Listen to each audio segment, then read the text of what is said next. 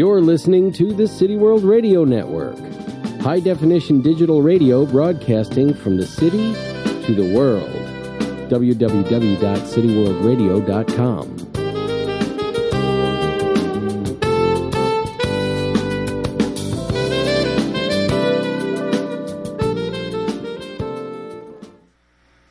Good evening and welcome to Morph Mom Moments Radio. What an incredibly special night tonight, but what a really, really important night. And I want everyone to just sit back and listen because what we're going to talk about tonight is difficult, it's hard, but it is so important and it is so relevant and it is so emergent and it's so something that needs to be brought to the forefront and talked about. And I'm forever grateful. And you're about to hear where I am and what we're going to talk about for Trinitas Regional Medical Center for allowing us to host the show here tonight and do what we're going to do. Before I get into that, now there's a little bit of teaser, so hold hold tight. For those of you who don't know what you've just gotten yourself into, I'm Kathleen Smith from Morph Mom Moments Radio. Welcome back to those who usually come, and welcome to those who are new. Uh, very quickly, uh, Morph Mom, uh, we started this about eight years ago when I couldn't figure out what to do. And I thought, what better than to tell what others are doing and to spread the word and help to connect to those looking what they need to do next. So to find your next step, we found the best way to was interview women around the country who had done it, figured out what to do, what steps worked, what steps didn't work, and to share those through the power of story. We do this through the writing for the Huffington Post, through radio shows like this, through conferences. Our next one is coming up November 11th um, through monthly events and through an online club. Whatever way we can get the story out to help somebody out there, we're going to do it. And to find more about us, go to morphmom.com, M-O-R-P-H-M-O-M.com. You can sign up for our conferences and our events, and you can listen to the radio shows. And trust me, you're going to want to do this. Our radio shows become a podcast, and you're going to want to listen to tonight, tonight's show again and again and again. And uh, let's get to why we're here tonight and the importance of sharing stories and just to help others get through what to help to connect women or anyone who needs to figure out how to get to that next step. And as many of us know and many of us experienced, and we all know someone who's experienced, someone who really needs help, someone who's going through emotional or mental or behavioral difficulty and needs emergent help or constant help. And that's what we're going to talk about tonight. It's very exciting that we're live from the Trinitas Regional Medical Center in Elizabeth, New Jersey.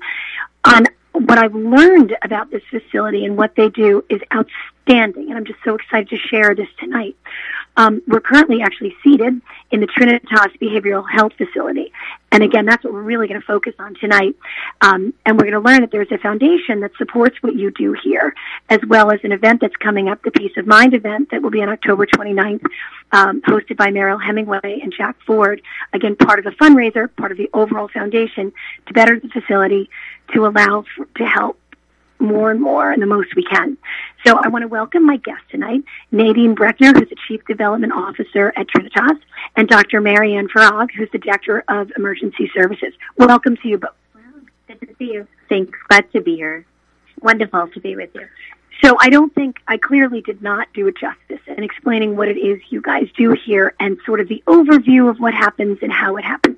So Nadine, will you give us sort of an overall view of what happens and what what we're doing here and with the fundraiser that's coming up and the real reason why this foundation is is raising the money for the hospital. Oh, my pleasure. Thank you. Well, Trinitas has always been a leader in behavioral health, as was the predecessor hospitals. There were three hospitals in Elizabeth, the Alexian Brothers, Elizabeth General, and St. Elizabeth. Alexian Brothers and Elizabeth General came together in 1990, and Elizabeth General and St. Elizabeth came together in 2000 one of the strongest behavioral health providers. So when they all came together, they put all the behavioral health services together at the Alexian Brother facility. And it has been hugely successful. We have the full continuum of care from outpatients to inpatients to mobile crisis to residential, partial hospitalization. And Dr. Farag can tell you all about our emergency services as well. Well, what happens is we are such a leader in, in, this area that many people come from all over the state for our programs. We have almost 200,000 patient visits a year, and our facility was looking very, very old. So we decided the only way to handle this is to do a fundraiser. because we have many patients that are either uninsured or underinsured. In fact, we lose money on 82% of our patient population. So the only way to fix the facility was to do fundraising. And we set a goal of 4.4 million. And I'm proud to tell you that we've been at this for a little while now and we're already at 4.1 million and we have a challenge grant. So for everybody who gives to us now, their money is going to be doubled. So we're doing a peace of mind event, as you said, and it's going to feature Mariel Hemingway, who's going to talk about all the suicides in the Hemingway family starting with her grandfather, Ernest Hemingway, including her sister, Margaux Hemingway. And she's had seven suicides in her immediate family. So she's going to talk about suicide and she's going to be interviewed by Jack Ford, who is a fabulous journalist. All the proceeds, the net proceeds from this event will go towards the campaign and we're hoping we're going to finish it up right then and there. And we're going to talk about all this tonight, but um, how would people, how do you register for the for the event, and what's the best way to find out about it? Well, it's on our website, trinitasrmc.org. Go to the foundation, and you'll see that the event is going to be on October 29th. It's at the Park Savoy in Florham Park. If you buy a VIP ticket for $500, you'll meet Mariel Hemingway, and you'll also get her book, and you'll be uh, in uh, great company with her for an hour and then you'll get dinner and then we'll have our presentation. And we also have a $300 ticket where you could just come for dinner and hear the presentation. So please come to trinitasrmc.org, go to the foundation, and you'll see all about our event. So now we've heard about the event, and now let's hear about why this is so important. And as you're creating this sort of home away from home from both youth and adult, um, those that come in through the emergency room as acute patients and those that are a little bit more long term that are here, and you treat both. And I think, let me just ask, what is the age group that you treat? On the inpatient, it's 5 to 17. And there's also an adult ward as well. Yes.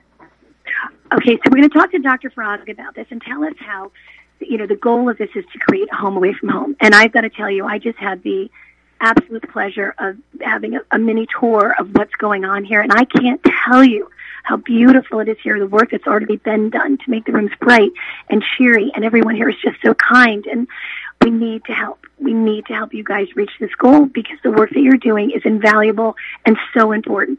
So tell us a little bit about what you do and sort of the insides and the medical uh, sort of department and development. Okay. So I work in the psychiatric emergency services. So that's kind of like the entrance way to the hospital. So we receive a lot of patients that come in through the community, mostly Union County.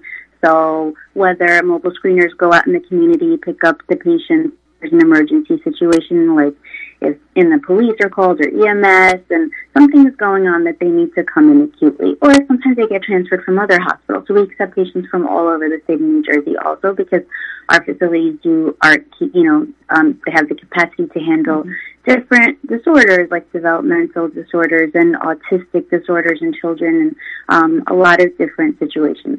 So the ER is where we see the patients, admit the patients upstairs to go upstairs. And you were talking about like why is it important? What we're doing in terms of the foundation and um, changing the hospital or trying to make it, you know, a, a great place to stay is because for a lot of the kids that get admitted, this is home. This is where they're going to be rehabilitated so that they're able to handle things when they um, are discharged and where we could kind of help fix the immediate situation so that when they're back out there, they can get the tools. So this is their home for a little while. We want it to feel like home upstairs. And you said you're sort of at the get you the bridge when you come in to uh, to the emergency room portion of it. What happens? So let's sort of go down to sort of the um, steps that that happens once a child is brought in, mm-hmm. and how you know there are beds in the in the emergency room ward, and then we said they're more sort of a long term stay portion. Can you talk a little bit about that? Um, so I guess when when a parent signs a patient in, they, it's a I guess it's a seven day admission. If they um, need to be here longer, if they need to be placed outside of the home or something happens along those lines, uh, that's when they end up staying longer. In the emergency room, it's just a place to um, you know where they stay until they go upstairs to the unit to the to the psychiatric unit. And again, this is a facility that just helps everybody, every age, children and adults. But what's so unique is how you're helping these young children. I'm sure there are many parents out there right now listening and who've gone through something similar and you don't know what to do.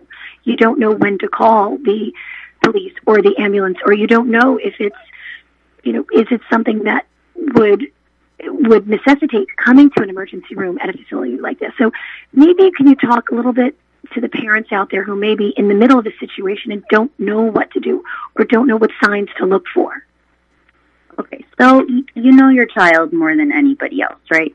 So the biggest indication is this change of behavior, this change of personality. Um, we all know that, you know, kids are growing up, so there's going to be a normal kind of change in behavior, but when it seems just too much out of the normal, mm-hmm. like they are really not functioning at the way that they should be functioning. Um, you know, if if you notice a big drop in their grades, or um, you know they're isolating, so they don't want to be around people. They don't want to have friends. They um, are just much more negative. They're not smiling. They're not laughing. They're not kind of um, being the way that they used to, but to an extent where you get worried about them. When you're worried about your child, there's probably things going on. And honestly, I it is hard to talk to parents. So as much as you know, this once your kid, this child that was once your kid coming up and laughing and talking to you, all of a sudden become withdrawn and sad and isolating. Um, their grades could drop. They're not taking care of themselves. They're showering. They're so that's so if you get concerned, you know there are tools now. There are resources now at our fingertips kind of help us help them get help, you know? So there shouldn't be this like stigma around seeking help for our kids, you know? Because sometimes parents feel like a failure or, well, I have to bring someone to treatment. I don't want to do all that because, you know, they'll be fine. We all went through this. But it's not like in the past where we just tried to get through life. Now it's more of like a preventative medicine. Let's try to help. Let's do, you know, figure this out before it gets too far. So, biggest thing to look out for for your kids if they just the change is too drastic, too much, and mm-hmm. or they're talking more negative and more dark. So if it gets to that point and there's a safety concern, or just take that seriously for sure. And when it is, and I guess I'm sure you've seen just coming through the emergency room things that are just indescribable. And thank God you're here for those kids and those families and those parents.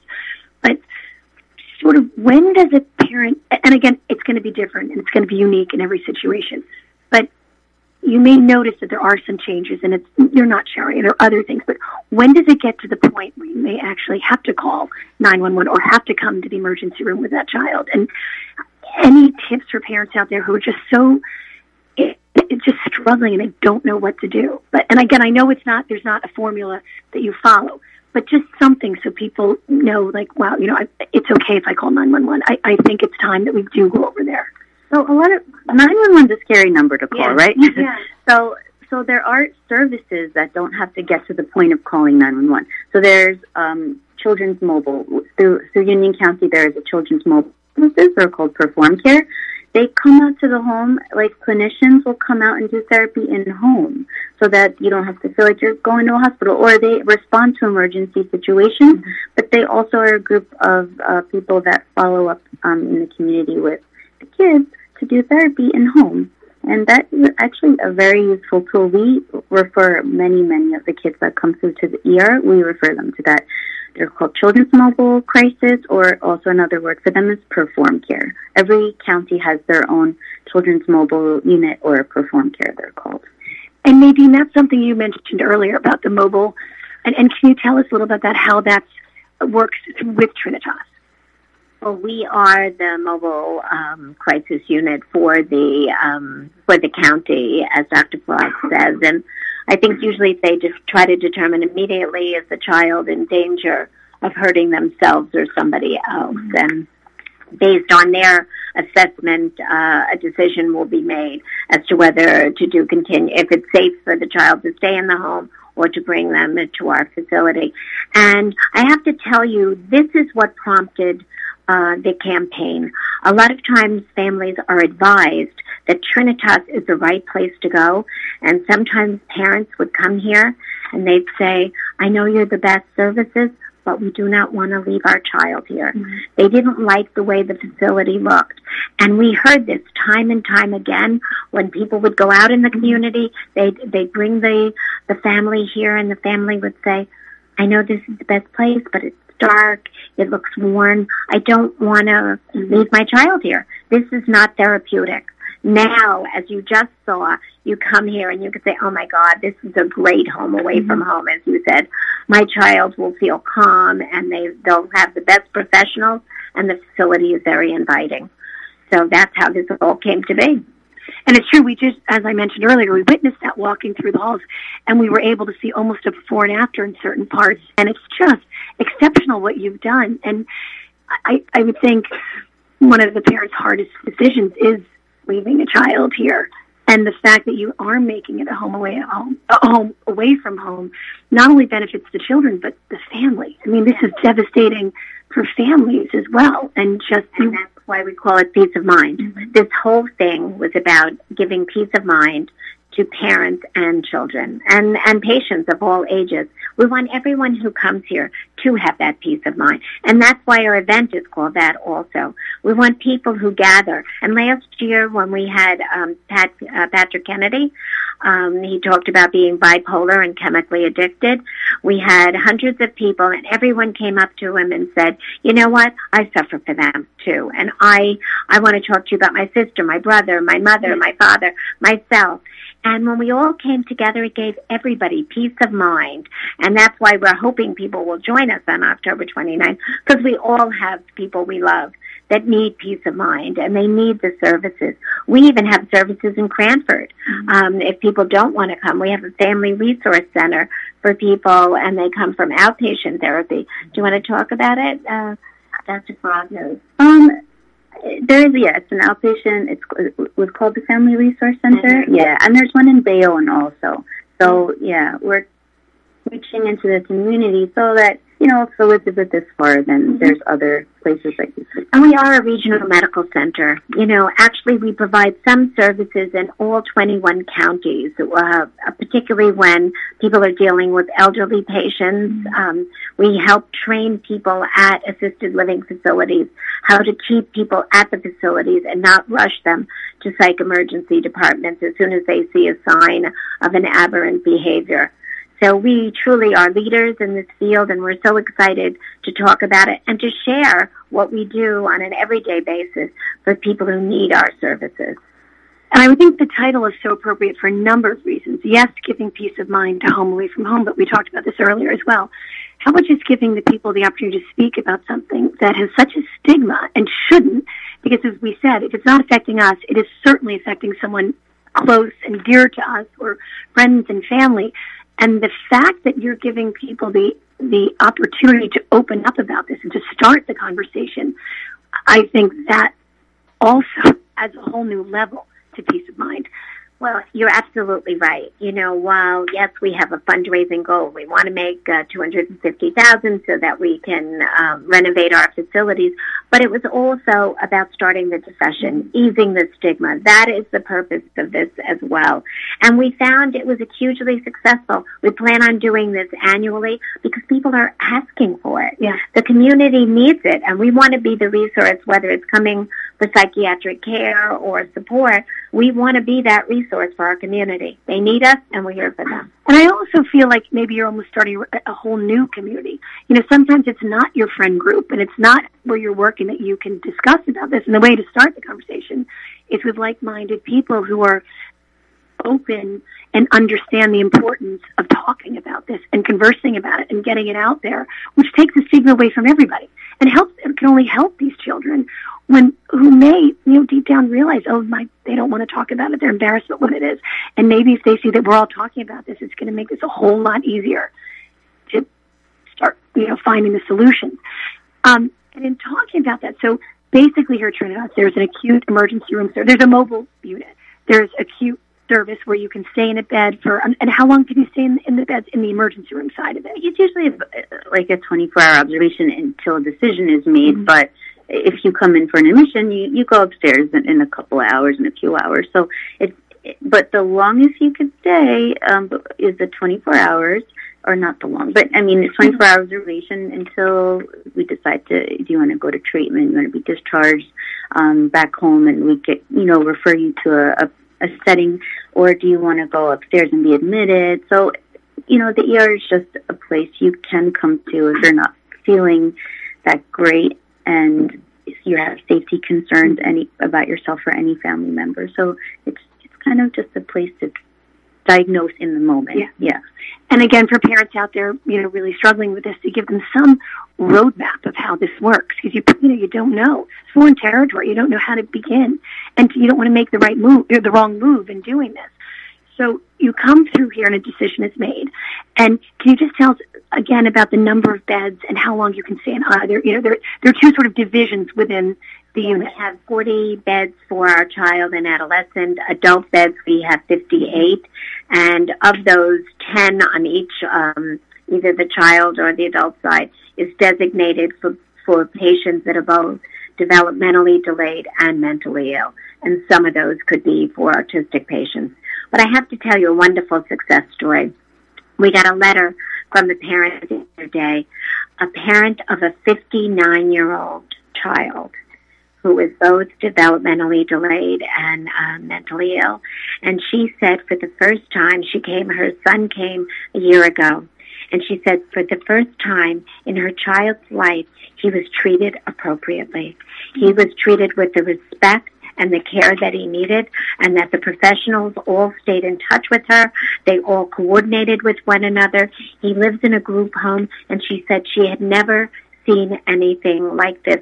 So much so that we're going to have a video at our event and she is one of our movie stars mm-hmm. telling her story of how for the first time. I mean, as a mother, you're a mother. Could you imagine for 59 years in your child's life, you never felt that they were well cared for? But these are our stories, and we have so many like that because we have the full continuum of care here, and we have so many resources. We have over 300 professionals in the behavioral health area at our facility and throughout our our system, and we can diagnose and help anyone who comes through our doors. Again, I told you guys you had to listen tonight. And you're going to listen again to the podcast tomorrow because, like we said, if it's not affecting you, it's affecting somebody you know and you love, and they need to hear about this. Um, so, I want to talk a little bit more specifically about how, and you here you treat adults and youth and, and young children. And what have you seen arise in with younger children? And um, symptomatically and, and what do you see yourselves treating more lately? So again, parents there can kind of understand what's happening.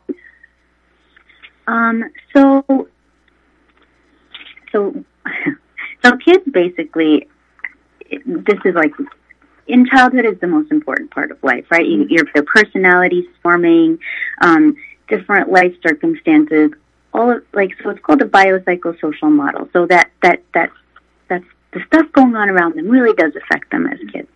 So big things I'm seeing these days is going to be school. The only th- thing really in a kid's life is their school life and their family life.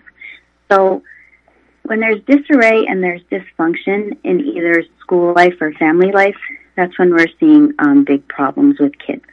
So a lot of times, um, I mean, a lot of the children that we're seeing have this chaotic family environment.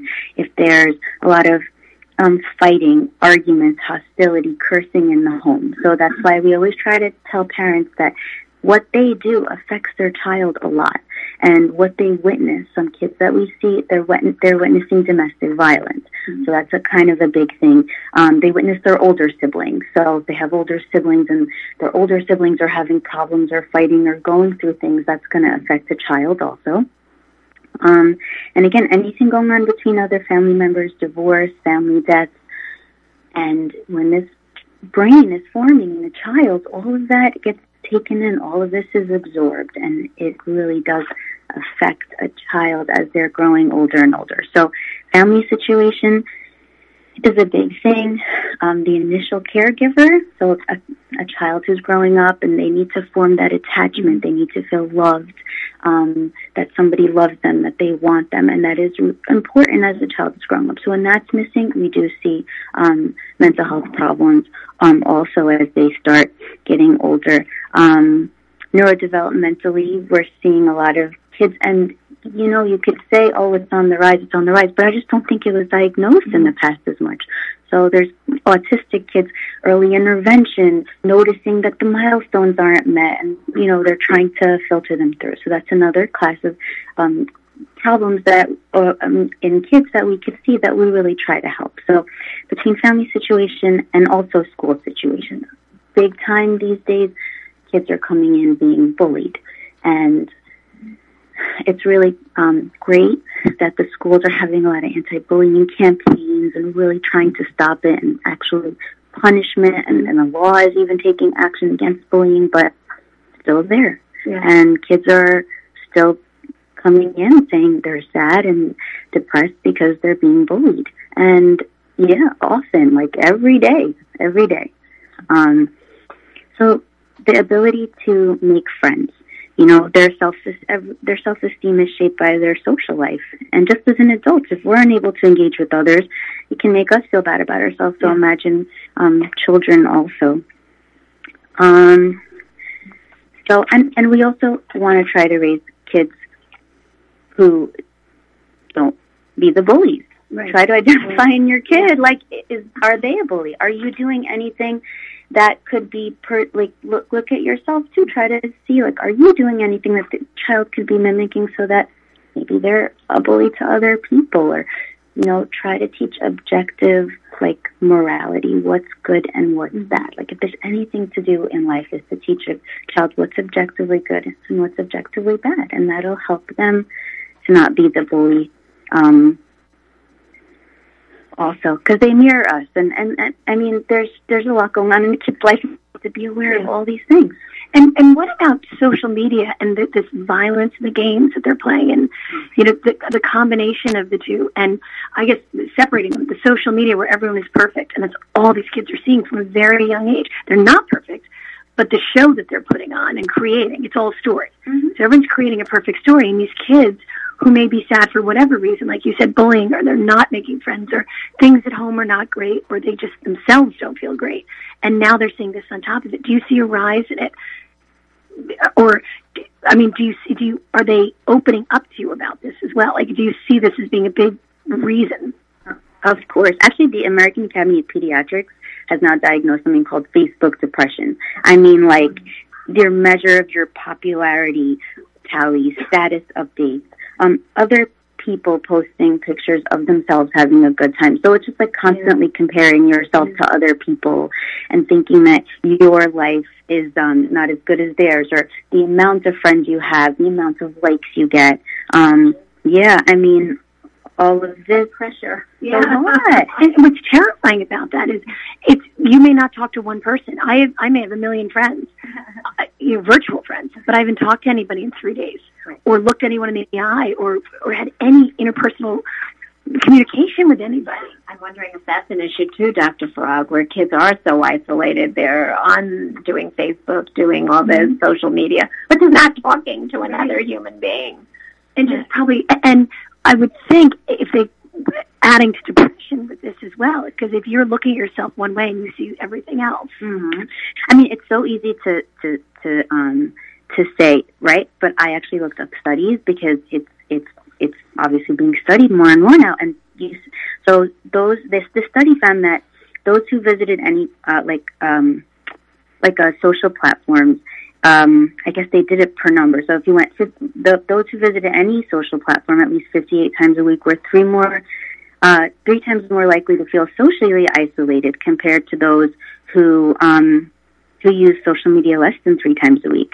And social media meaning, you know, all of them out there, Facebook, Twitter, Snapchat, Google, YouTube, LinkedIn. I mean, but it's it's trying to show that you're suppo- you're doing it to feel connected to people, but mm-hmm. it's actually shown that proven that it's you're socially isolating actually, um, and and it's saying there was a San Diego State University study that teens who spend five or more hours a day um, online are 71% more likely to have at least one risk factor um, for uh, suicide depression as those who spent one hour. Um, so again, the more time you spend, it really is now study, like with the study linked to it.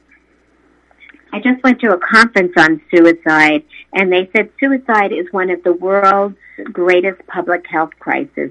That there's twice as many deaths from suicide than homicide, and that also depression, anxiety, and substance use increases, of course, the risk of suicide. And it's just unbelievable to me. And also, it was interesting that women are three times more likely than men to attempt suicide, but men are three and a half times more likely to have a fatal outcome. The statistics are staggering what kind of health crisis suicide is at this point. And can I ask you about that? The age you're seeing it now with attempt, even with attempted suicides. How young are are, are you seeing?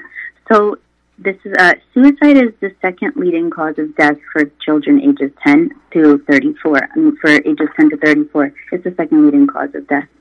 Yeah. I mean, how, just listen to that for a minute. To age 10, mm-hmm. and how and so uh, again, everyone out there listening, it, you know, it's it's a terrifying statistic. It's a terrifying number you just gave what are some things that we should be looking for? You know, and some some they hide well, right? So I don't know if this is uh, some of these uh, the symptoms that you see, but cutting or you know, uh, um, food disorders. But the kids can hide this really well. Can you discuss some of that a little bit for people out there who what should we be looking for? And and I know you said about behavioral signs, but what about these kind of signs as well? Um, yeah, so cutting is becoming a big form of uh, you know, girls, children, um, adolescents, uh, females, and they feel like this is a way to release their anger and their stress and their sadness. And um, a lot of them say that it helps, and some say that it doesn't help. But I mean, that's a, I mean, it's a big sign when someone is cutting for sure. Like if someone's cutting, they should at least be in therapy. Um, it's, can I, can I don't mean to interrupt, but for parents out there who aren't sure, like how do you approach this with a child? Like you may have your suspicions, but you know, you're scared to trigger something or to say something, or what if you say something and they go the other direction? Well, I would love uh, Dr. Farag's opinion on this because I was just at a conference talking about suicide, and you have to talk to your child about it. People think that they don't want to talk about it because they're afraid they're putting the idea in the child's head.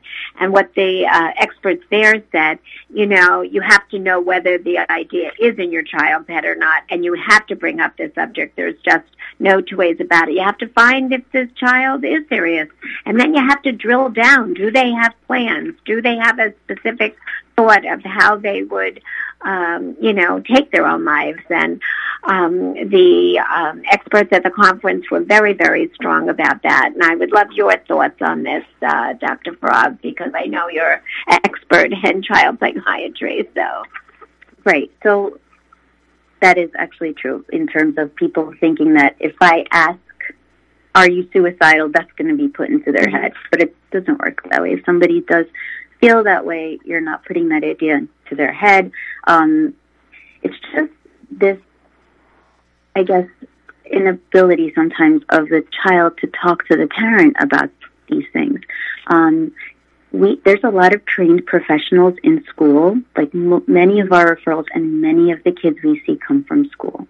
So these guidance counselors now and social workers and this support um, in school is what's filtering it a lot because to put it all on the parents is a big sh- it's a big um it, it, it's a lot. So if even so, if you have a concern, I actually know parents that have gone to the school and told mm-hmm. them. So because they have trained professionals there, unlike um, who know how to talk to them about this or who know how to um, what to do next.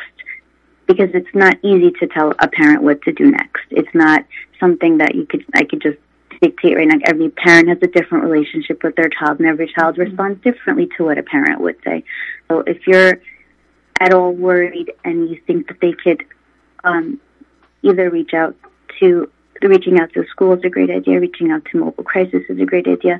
Just telling them, let's go see a doctor. You know, we'll, we'll work through this together. Whatever's going on, just offer them that support. Um, you know, be there to listen. Try to understand what they're going through and put yourselves in their shoes. Um, try to be empathetic and compassionate. Um, I guess try to, you can learn about, you can try to learn a little bit about the disorder and what they're going through so that you can know what signs and symptoms to look out for. So you can, you know, try to do a little bit of your own learning too. But again, guided learning is going to be much better and much more beneficial because there's people who studied this and who really know what to do and what to look out for. So, but then if you're at all concerned about safety, that's when, you know, emergency services has to be involved versus just, okay, we'll figure it out. You know, when it gets to the point where you're worried about either safety of others or safety of your child, you know, I think on the on the news there was an, a day, uh, the other day there was a mom who reported her own son uh, because he um, she found out he was writing things about wanting to shoot up the school. So she, I mean, we're we're at an age now where we're like looking for signs and symptoms, and mm-hmm. and it's better to be safe than sorry because you don't want to be that mom that mm-hmm. your kid did that, or you don't want to be the mom that overlooked all these signs and then your your child ended up hurting themselves. So please seek help if you're concerned. And these other issues you were talking about, not even not just suicide, but like the cutting or uh, eating disorders or addiction, or I mean, the list goes on and on and on. What is the, and again, it's going to be different in most circumstances, but like, how do you approach that topic? How do you set, you know, because many times, or I'm sure in many instances, that child is not going to want to get into that conversation. And because they've been hiding what they're doing, they're certainly not overly enthusiastic about immediately or initially opening up a conversation with you. How do you do something like that when you, you suspect they're hiding something? You're not exactly sure. How do you begin that conversation or, you know, how do you investigate without violating their privacy at the same time? Like, what do you do? At this conference, I just wanted to tell you this, and I want Dr. Farag uh, to respond. You know, the instinct as a, a, a parent is you see a child that comes home uh, intoxicated. The first thing you want to do is punish them. You know, but there's a reason that they're intoxicated. So sometimes as parents, when uh, children are doing behaviors that we don't approve of, we have to take a step back. You know, uh, punishment isn't always the the right first response, even though we want to because we're God forbid they were drunk. You know, our inclination. Um, and so you want to do everything to ensure that you by punishing them and keeping them safe, you know, you feel better that they're going to be home. But a lot of times, you know, that's not the best 1st mm-hmm. response, even though it's one that we probably all grew up with. And, right. you know, but I, I would love to hear your thoughts on that, Dr. Farag. Um, you know, what is a better approach? Not to right away jump into the punishment.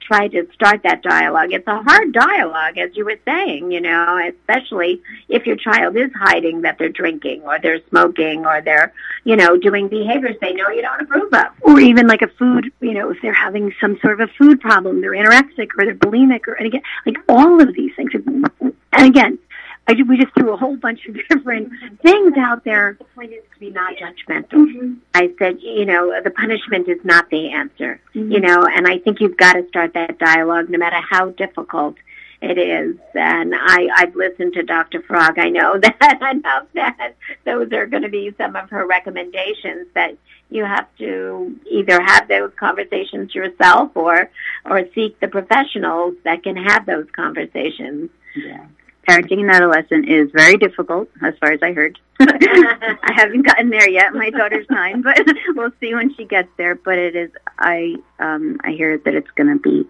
rough, and it's a change. There's a lot. There's changing of hormones. They're trying to find themselves. They're confused. There's a lot of trying to figure out identity and things going on around them. So it's oh, it it's a really confusing time. This this like thing you're talking about with cutting and substance abuse, it's a quick fix. It's an easy way to just put a band-aid on what they're mm-hmm. feeling right now. And, you know, they um, still don't have the the resources in their um, in their in their head yet to to figure out better different approaches to deal with how they're feeling. It's just a quick fix. I mean, that's why people get into substance use. It's like initially it starts to self medicate, and Um, so when parents are, are seeing that with their kids, it, it must be really difficult. It really must be very difficult. And, you know, just show them that you're there for them. You're still the same parent that you were when they were little kids, that you can always go to them, that you love them so much, that no matter how hard things get, you'll get through it. So that support, that that support system for any patient here is always like a protective factor. So to know, they mm-hmm. know that they have their family. So that's always really important. And again, it's going to be different in each case, I understand, but is it, so let's say you are being supported, but there's still, like you're still, there's something going on and they're not opening up. Is it recommended or is it not, you know, should you, because you don't want to be accusatory, but can you come out and say, I think, you know, I heard you you know, I think you're bulimic, or I, I, I saw something and I, I, I think I saw something I shouldn't have seen. I, I, you know, people don't know what to do because you're scared if you say something, it's going to blow up into something bigger. Is that a dangerous thing to do? If they're not opening up back and you're trying to get this dialogue going, is it okay to say, this is what I'm worried about? I think I saw this. And I know there's not an easy answer to that, but I, I think, I think that's okay because if you don't approach them with that and you try to get some help behind their back, that could also mm. be seen as like a betrayal, kind of, right? So you initially you let them know, like, hey, I know this is going on. Let's try to fix it together. And if it's not getting fixed, if it's continuing and then mm. it's getting worse, then when you get them help it or and they still don't like it, be like, we tried, we tried together, and you were the one who refused. So I don't know what to tell you right now. So, but my point is, you it's okay. It's okay to let mm-hmm. them know like I know you're struggling, let's figure this out. I'm not leaving you, let's figure this out. So that persistence in you being there, that's not going to be seen as a bad thing. It's not something wrong to do. Especially when it comes with love. Exactly. You know, yeah. when it comes from a place of love that, you know, I've loved you your whole life and now I'm seeing this yeah. and I want to I want to work with you to get through this hurdle. You know, you have a lot of people that love you. We all want you to be well and you know, um I think, you know, all the statistics show that people have gone, uh, when they're suicidal, they usually have gone to seek help within 30 or 45 days before they actually attempt or commit suicide. So many times people are looking for that support and as a parent, you know, you're you're the right one to to be giving it. And with these children you gave a, a staggering statistic earlier that you've seen an uprise in suicides of children as young as, as the age of 10 years old. I, what, what, where do you begin? I mean, what do you do with a 10 year old child who shouldn't even know what that means? But in this day and age of, you know, access to everything and immediate access to everything, instant gratification, I want to know what this is. I can know within 30 seconds of what it is. How do you help that child? Is there, I mean, can you? I, I you know, I, I don't even know. And again, people struggling out there. What's the first step to take? Again, I think it's a, so it's a case by case basis. It's hard to say the answer to that question.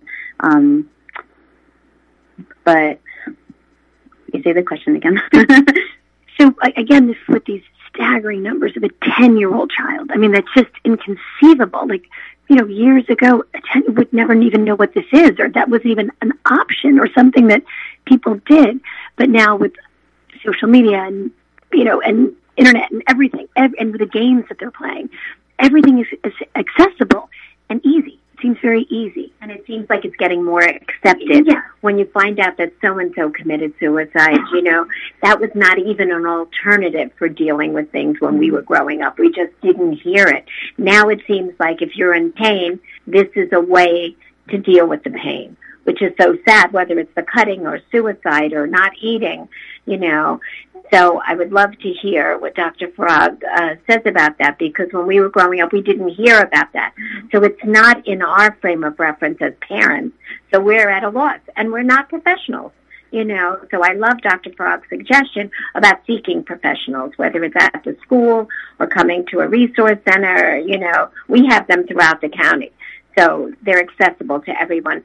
Your child won't go, you go. You know, there, there's got to be a way that you can get the help that's needed. Nobody should be dealing with this uh, by themselves. And how a young child, a 10 year old, can even process that they've hit this depression or that uh, you know that they've hit this level?